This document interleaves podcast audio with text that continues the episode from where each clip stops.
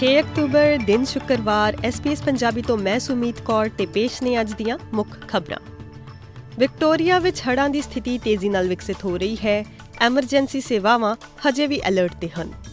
ਸੰਕਟਕਾਲੀਨ ਅਮਲੇ ਯਾਨੀ ਕਿ ਐਮਰਜੈਂਸੀ ਕ੍ਰਿਊਜ਼ ਪੂਰਬੀ ਵਿਕਟੋਰੀਆ ਵਿੱਚ ਵੱਧ ਰਹੇ ਹੜ੍ਹ ਦੇ ਪਾਣੀ ਨਾਲ ਘਰਾਂ ਅਤੇ ਖੇਤਾਂ ਦੀ ਰੱਖਿਆ ਲਈ ਕੰਮ ਕਰ ਰਹੇ ਹਨ। ਅਧਿਕਾਰੀਆਂ ਦਾ ਕਹਿਣਾ ਹੈ ਕਿ ਸਭ ਤੋਂ ਵੱਧ ਜੋਖਮ ਵਾਲੇ ਖੇਤਰਾਂ ਵਿੱਚ ਦੱਖਣੀ Gippsland highway, Sale motorway Dargo street ਅਤੇ ਥੌਮਸਨ ਨਦੀ ਦੇ ਨੇੜੇ ਦੀਆਂ ਹੋਰ ਗਲੀਆਂ ਸ਼ਾਮਲ ਹੋਣ ਦੀ ਸੰਭਾਵਨਾ ਹੈ ਅਤੇ ਵੈਂਗਰਟਾ ਦੇ ਆਲੇ-ਦੁਆਲੇ ਦੇ ਭਾਈਚਾਰਿਆਂ ਬਾਰੇ ਚਿੰਤਾ ਪ੍ਰਗਟ ਕੀਤੀ ਗਈ ਹੈ। ਅਧਿਕਾਰੀਆਂ ਨੇ 24 ਘੰਟਿਆਂ ਵਿੱਚ ਸਹਾਇਤਾ ਲਈ 115 ਕਾਲਾਂ ਦੀ ਰਿਪੋਰਟ ਕੀਤੀ ਹੈ। ਨਵਾਂ ਡਾਟਾ ਦਰਸਾਉਂਦਾ ਹੈ ਕਿ ਅਕਤੂਬਰ 5 ਤੱਕ ਤਾਜ਼ਾ ਰਿਕਾਰਡ ਤਹਿਤ ਆਸਟ੍ਰੇਲੀਆ ਵਿੱਚ ਕਿਰਾਏ ਉਚੇਰੀ ਦਰ ਤੇ ਪਹੁੰਚ ਗਏ ਹਨ। ਇਸ ਡਾਟਾ ਅਨੁਸਾਰ ਕੈਨਬਰਾ ਅਤੇ ਹੋਬਾਰਟ ਨੂੰ ਛੱਡ ਕੇ ਹਰ ਵੱਡੇ ਰਾਜਧਾਨੀ ਸ਼ਹਿਰ ਵਿੱਚ ਕਿਰਾਏ ਵਿੱਚ ਵਾਧਾ ਹੋਇਆ ਹੈ। ਬ੍ਰਿਸਬੇਨ ਤੋਂ ਬਾਅਦ ਡਾਰਵਿਨ ਦੇ ਕਿਰਾਏ ਸਭ ਤੋਂ ਤੇਜ਼ੀ ਨਾਲ ਵਧ ਰਹੇ ਹਨ। ਪ੍ਰਵਾਸੀ ਪਿਛੋਕੜ ਵਾਲੇ ਹਜ਼ਾਰਾਂ ਆਸਟ੍ਰੇਲੀਆਈ ਲੋਕ ਸਵਦੇਸ਼ੀ ਆਵਾਜ਼ ਲਈ ਸੰਸਦ ਦੇ ਜਨਮਤ ਸੰਗ੍ਰਹਿ ਤੇ VOTING ਕਰਨਗੇ ਅਤੇ ਹੁਣ ਦੋਵਾਂ ਪਾਸਿਆਂ ਦੇ ਪ੍ਰਚਾਰਕਾਂ ਦੁਆਰਾ ਬਹੁਤ ਸੱਭਿਆਚਾਰਕ ਭਾਈਚਾਰਿਆਂ ਨੂੰ ਨਿਸ਼ਾਨਾ ਬਣਾਇਆ ਜਾ ਰਿਹਾ ਹੈ। ਜ਼ਿਕਰਯੋਗ ਹੈ ਕਿ ਅੱਧੇ ਤੋਂ ਵੱਧ ਆਸਟ੍ਰੇਲੀਅਨ ਵਿਦੇਸ਼ ਵਿੱਚ ਪੈਦਾ ਹੋਏ ਹਨ ਅਤੇ ਲਗਭਗ 1/4 ਘਰ ਵਿੱਚ ਅੰਗਰੇਜ਼ੀ ਤੋਂ ਇਲਾਵਾ ਕੋਈ ਹੋਰ ਭਾਸ਼ਾ ਬੋਲਦੇ ਹਨ। ਇਸ ਲਈ ਸੰਵਿਧਾਨ ਵਿੱਚ ਵਿਦੇਸ਼ੀ ਆਵਾਜ਼ ਸ਼ਾਮਿਲ ਕਰਨ ਦੀ ਇਸ ਰਾਇਸ਼ੁਮਾਰੀ ਵਿੱਚ ਪ੍ਰਵਾਸੀਆਂ ਦੀ ਵੋਟ ਇੱਕ ਅਹਿਮ ਰੋਲ ਅਦਾ ਕਰੇਗੀ। VOTING ਸ਼ਨੀਵਾਰ 14 ਅਕਤੂਬਰ ਨੂੰ ਹੋਵੇਗੀ ਤੇ ਵੋਟ ਪਾਉਣਾ ਹਰ ਆਸਟ੍ਰੇਲੀਅਨ ਨਾਗਰਿਕ ਲਈ ਲਾਜ਼ਮੀ ਹੈ। ਘੱਟ ਗਿਣਤੀ ਭਾਈਚਾਰਿਆਂ ਦੇ ਵੱਖ-ਵੱਖ ਸਮੂਹ ਆਪਣੇ ਮੈਂਬਰਾਂ ਨੂੰ ਸੂਚਿਤ ਕਰਨ ਅਤੇ ਗਲਤ ਜਾਣਕਾਰੀ ਤੋਂ ਬਚਣ ਦੀ ਅਪੀਲ ਕਰ ਰਹੇ ਹਨ।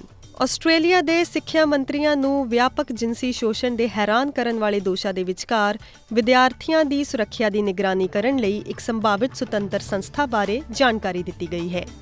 ਜਿੰਸੀ ਸ਼ੋਸ਼ਣ ਦੀਆਂ ਸ਼ਿਕਾਇਤਾਂ ਨਾਲ ਨਜਿੱਠਣ ਲਈ ਯੂਨੀਵਰਸਿਟੀਆਂ ਦੀ ਨਿੰਦਾ ਕੀਤੇ ਜਾਣ ਤੋਂ ਬਾਅਦ ਸਿੱਖਿਆ ਖੇਤਰ ਤੇ ਨਵੇਂ ਸਿਰਿਓਂ ਧਿਆਨ ਕੇਂਦਰਿਤ ਕਰਨ ਦੇ ਨਾਲ ਮੰਤਰੀਆਂ ਨੇ ਬਾਲ ਸੁਰੱਖਿਆ ਬਾਰੇ ਗੱਲ ਕਰਨ ਲਈ ਹੋਬਾਰਟ ਵਿੱਚ ਮੁਲਾਕਾਤ ਕੀਤੀ। ਆਸਟ੍ਰੇਲੀਅਨ ਫੈਡਰਲ ਪੁਲਿਸ ਅਤੇ Australian children education and care quality authority ਨੇ ਵੀ ਮੰਤਰੀਆਂ ਨੂੰ ਚਾਈਲਡ ਕੇਅਰ ਸੈਂਟਰਾਂ ਵਿੱਚ 15 ਸਾਲਾਂ ਤੋਂ ਵੱਧ ਉਮਰ ਦੇ ਲਗਭਗ 100 ਬੱਚਿਆਂ ਨਾਲ ਬਲਾਤਕਾਰ ਕਰਨ ਵਾਲੇ ਕਥਿਤ ਅਪਰਾਧੀ ਦੀ ਜਾਂਚ ਬਾਰੇ ਜਾਣਕਾਰੀ ਦਿੱਤੀ ਹੈ। ਜੇ ਤੁਸੀਂ ਜਾਂ ਤੁਹਾਡਾ ਕੋਈ ਜਾਣਕਾਰ ਜਿੰਸੀ ਹਮਲੇ ਜਾਂ ਪਰੇਸ਼ਾਨੀ, ਪਰਿਵਾਰਕ ਜਾਂ ਘਰੇਲੂ ਹਿੰਸਾ ਬਾਰੇ ਗੱਲ ਕਰਨਾ ਚਾਹੁੰਦਾ ਹੈ, ਤਾਂ 1800 ਰਿਸਪੈਕਟ ਨੂੰ 1800 737 732 ਤੇ ਕਾਲ ਕਰੋ।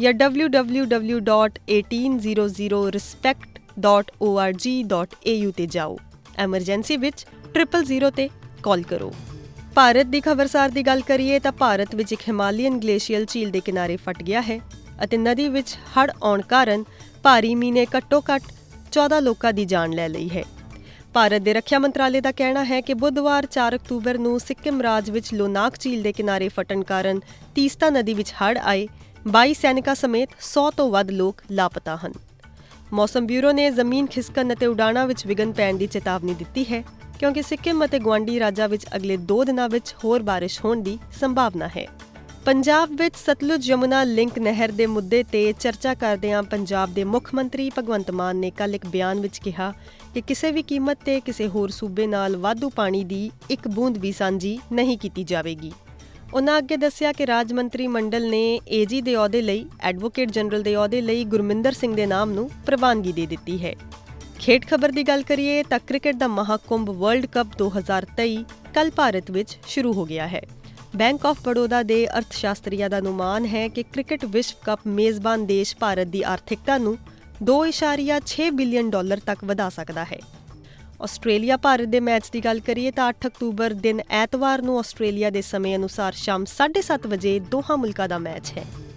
9 ਨੈਟਵਰਕ ਅਤੇ ਫੌਕਸ ਸਪੋਰਟਸ ਕੋਲ ਆਸਟ੍ਰੇਲੀਆ ਵਿੱਚ ਇਸ ICC ਵਿਸ਼ਵ ਕੱਪ ਦੇ ਪ੍ਰਸਾਰਣ ਅਧਿਕਾਰ ਹੋਣਗੇ।